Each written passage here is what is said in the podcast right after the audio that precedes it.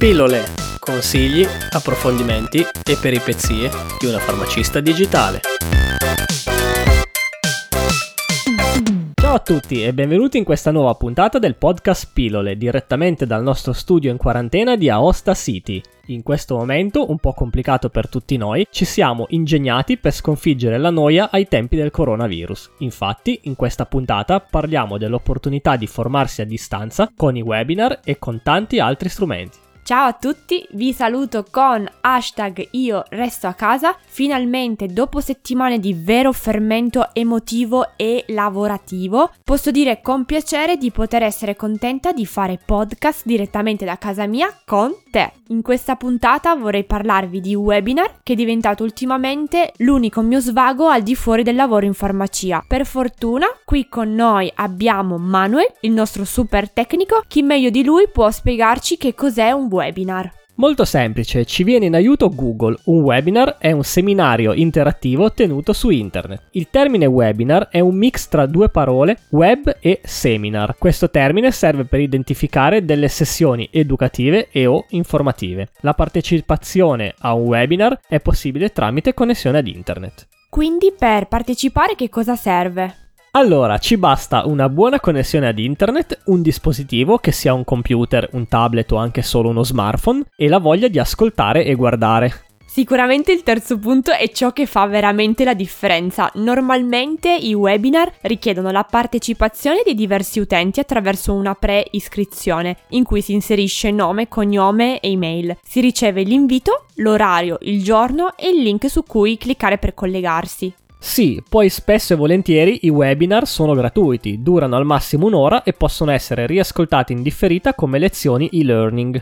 Io difficilmente li riascolto o li ascolto in un secondo momento, preferisco collegarmi al momento segnalato e frequentare in diretta la lezione. Molti webinar sono fatti anche molto bene, vedi il professionista spiegare un argomento intervallati da una serie di slide. Io perlomeno difficilmente li trovo noiosi. Ma perché ti piacciono i webinar così tanto? Ciò che mi piace di più è sapere di avere un appuntamento in cui si parla di qualcosa che mi interessa dal punto di vista professionale e poi se non partecipo non è che casca il mondo, di certo non c'è il professore che viene a casa a richiedere la giustificazione. Ultimamente a quali webinar stai partecipando? Premetto che il mio obiettivo non è quello di fare pubblicità occulta, ma in tutta onestà mi sto dedicando all'approfondimento di alcune tematiche di utilità lavorativa, che possono essere le difese immunitarie, il microbioma, la dieta. Sto anche partecipando a dei talk show in cui si parla della pandemia di Covid-19, dell'evoluzione praticamente in campo scientifico. In questo senso, nel mare di Google si trova davvero di tutto. Vi menziono un'azienda italiana che apprezzo molto, soprattutto per il suo impegno nella comunicazione e formazione. Aboca forse è la prima azienda che mi ha fatto conoscere il metodo webinar per l'apprendimento a distanza. La partecipazione agli eventi webinar è possibile sia per gli operatori sanitari sia per gli utenti comuni. L'azienda svolge questi webinar in diversi momenti della giornata. Io perlomeno mi sono iscritta al loro sito, mi arrivano per email comunicazioni di invito e se sono interessata mi iscrivo. L'obiettivo dell'azienda è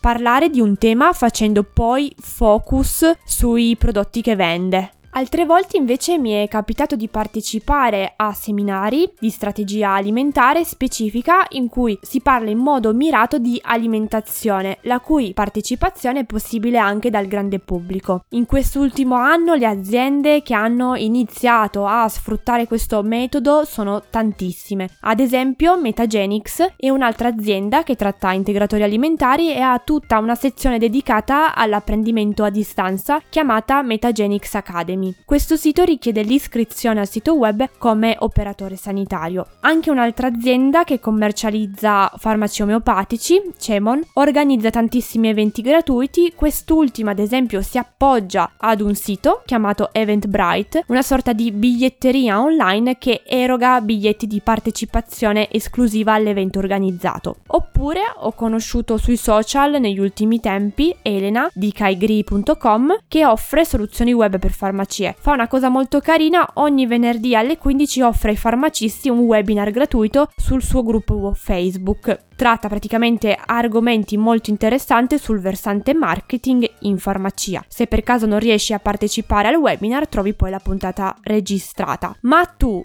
Manuel, come sei messo a webinar? In realtà in questo momento non voglio nemmeno sentir parlare di webinar, sto lavorando da casa in telelavoro e spesso e volentieri mi ritrovo collegato su Zoom o Microsoft Teams per riunioni e penso che sia più che sufficiente. Effettivamente in questo periodo l'app Zoom sta davvero spopolando. L'ho utilizzata l'altro giorno per la prima volta con le mie colleghe per fare una sorta di aperitivo virtuale tra farmaciste. Per chi non lo conoscesse, Manu, riesci a spiegarci che cos'è Zoom? Zoom è un'applicazione per videoconferenze, come tante altre, che mette in comunicazione più persone in contemporanea. È un'applicazione in inglese, sembra inizialmente un po' complicata, ma non lo è. Il suo piano base permette addirittura di collegare fino a 100 persone contemporaneamente per un massimo di 40 minuti ed è gratuito.